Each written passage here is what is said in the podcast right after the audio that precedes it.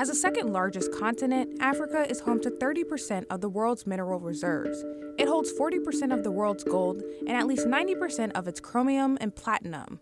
It also has the largest reserves of cobalt, platinum, uranium, and diamonds. With the global demand for batteries rising and the search for new sources of energy, the world is reliant on minerals from African countries. But many African leaders are looking to reclaim control of the continent's resources. We need to process our lithium and get value. Lithium is a critical component found in electric vehicle batteries, and reserves have been discovered throughout the continent with Zimbabwe, Namibia, Ghana, Democratic Republic of the Congo, and Mali all having notable supplies. Most automakers have announced a transition to electric, meaning the demand for batteries and the minerals in them is going to skyrocket. In 2021, the world mined 540,000 metric tons of lithium. By 2025, the demand is expected to triple to 1.5 million metric tons, and by 2030, 3 million metric tons.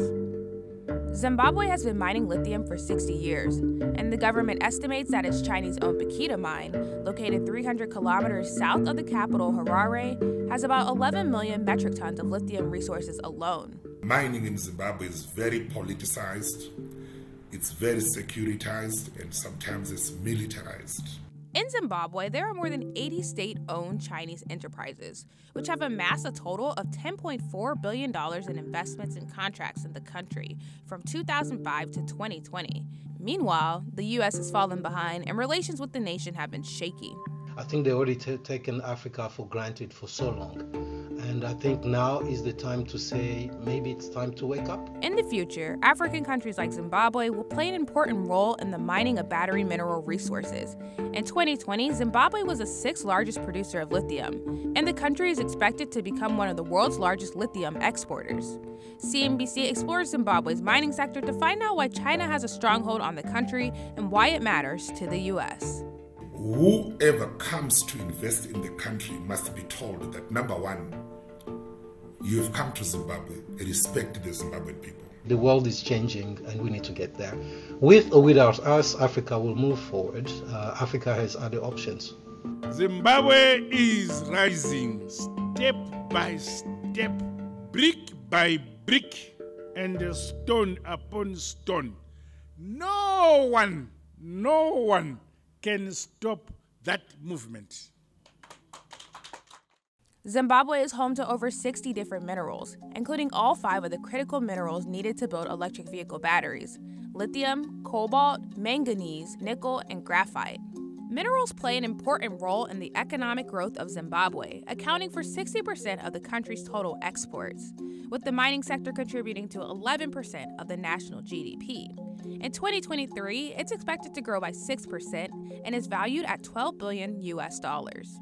Mining has played a critical role in terms of uh, sustaining growth in the economy, and we've seen a lot of uh, investments within the mining sector uh, over the past few years. For us to realize the full potential from the mining sector, it means we have to move up the value chain. Zimbabwe primarily mines gold, platinum, and diamonds, but lithium prices have skyrocketed.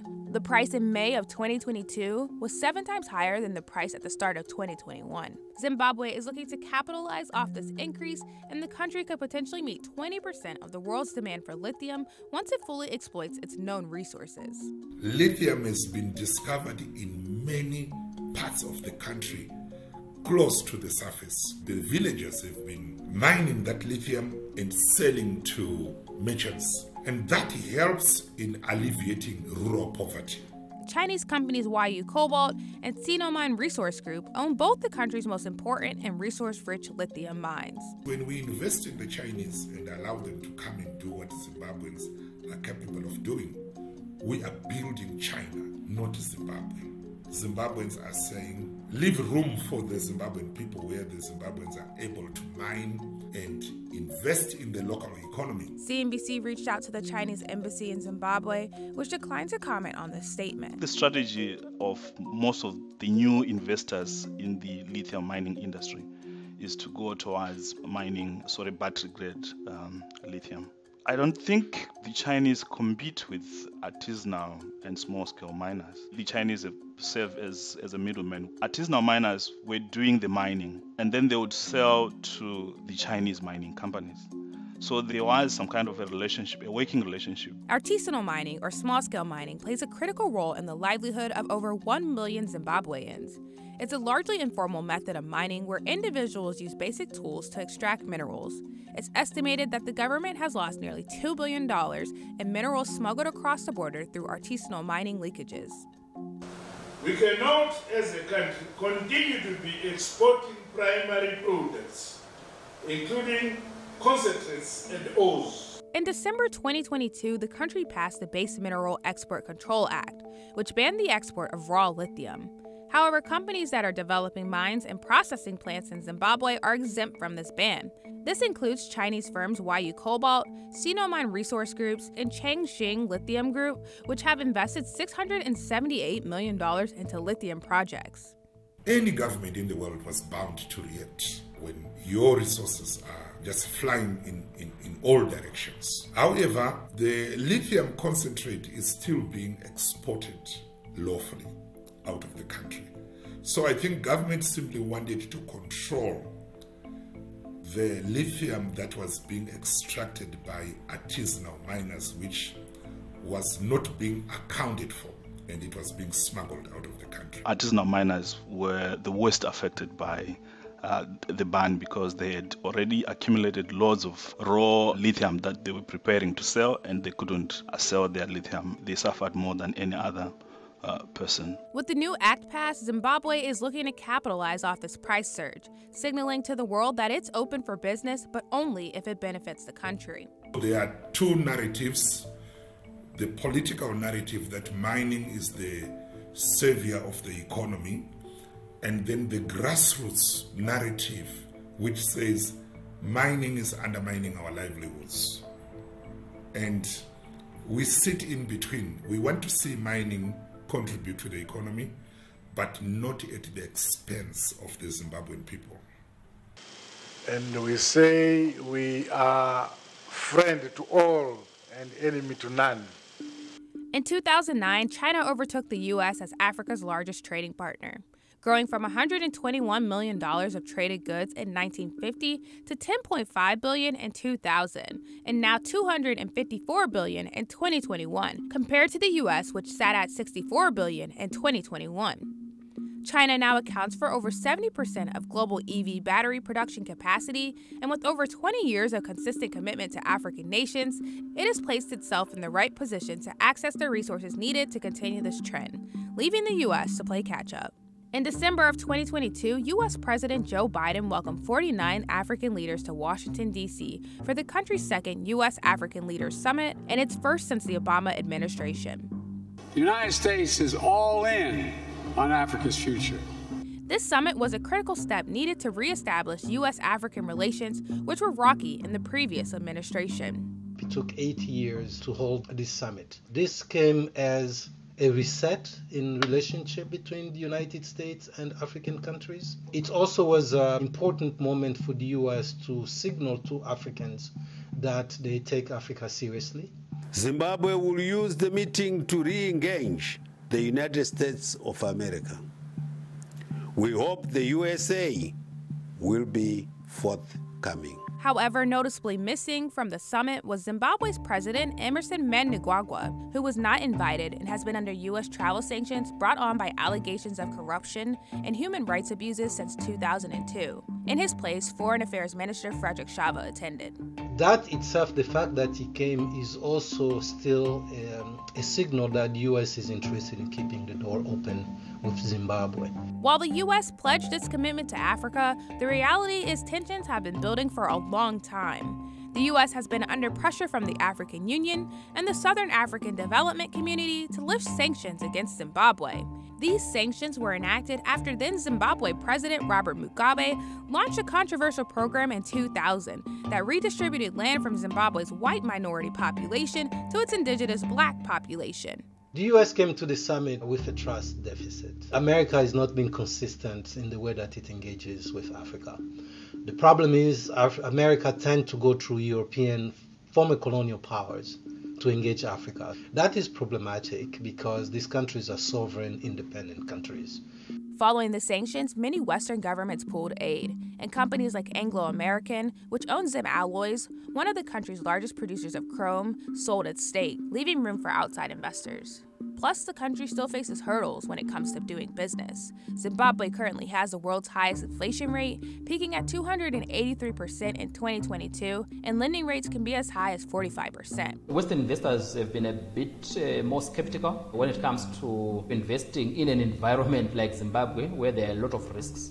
But of course, the, the Chinese have decided to take uh, the risks and, uh, and, and put in resources. The dominant players in the mining industry pr- prior to the 2000s have been uh, the Western companies. When sanctions were imposed on Zimbabwe by the US and EU, Zimbabwe decided to change its foreign policy and came up with what it called the Look East policy. Western companies were pulling out, Russian and Chinese companies found a way to get in, especially in the extraction of strategic minerals. The Chinese have a long standing history with Zimbabwe and were one of the first countries to recognize Zimbabwe diplomatically when it gained independence in 1980. The Chinese have played for keeps. They showed up in Africa in the 50s during the independence movement and stuck with those countries regardless of where the country stands on the political spectrum. The United States, our relationship is not always permanent, and the Chinese are just consistent in that way. If you leave and you try to come back 10 years later,